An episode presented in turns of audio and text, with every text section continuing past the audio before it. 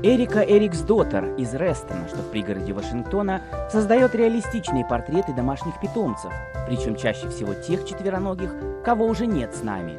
Таким образом, Эрика помогает хозяевам пережить утрату и сохранить память о тех, кто навсегда остался в их сердце. В своих работах я всегда стараюсь передать личность и характер реального живого существа. Я всегда начинаю с глаз. Очень важно правильно передать выражение глаз. Они позволяют тебе погрузиться в мир животного. Иммигрантка из Швеции, художница в третьем поколении, Эрика несколько лет тому назад решила оставить свою карьеру в пиар-компании и целиком посвятить себя искусству. К такой идее ее подтолкнула бездомная кошка с удивительными изумрудными глазами, которая в один прекрасный день появилась на крыльце ее дома. Увидев ее, Эрика поняла, что просто не может не запечатлеть пушистое создание на холсте. Результат превзошел все ожидания, и простое хобби Эрики за считанные месяцы превратилось в полноценный бизнес.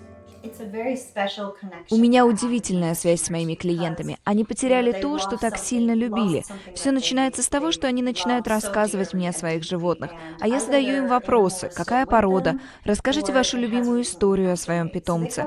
Как вы нашли друг друга? Как долго он был частью вашей жизни? Они делятся со мной своими чувствами, скорбят по ним. Так начинается процесс исцеления. Один из клиентов Эрики, Крис Ботник, большую часть своей жизни провел в окружении домашних питомцев. Однако собака по кличке Канела стала самой большой его привязанностью. Бездомную дворнягу он подобрал в Мексике. На то, чтобы приручить одичавшую собаку, Крису потребовалось немало сил и времени. Я привел ее в мою однокомнатную квартиру, она забилась в угол и... И я подумал, если я сейчас пойду спать, она перегрызет мне глотку во сне. Она не подпускала меня к себе. Она очень сильно боялась. У меня ушло 8 месяцев на то, чтобы добиться ее расположения, чтобы она поняла, что я свой. И после этого мы стали просто не разлей вода.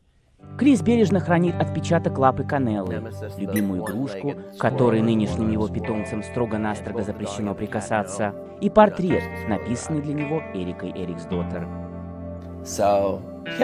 Я очень скучаю по ней. Она была очень хорошей собакой.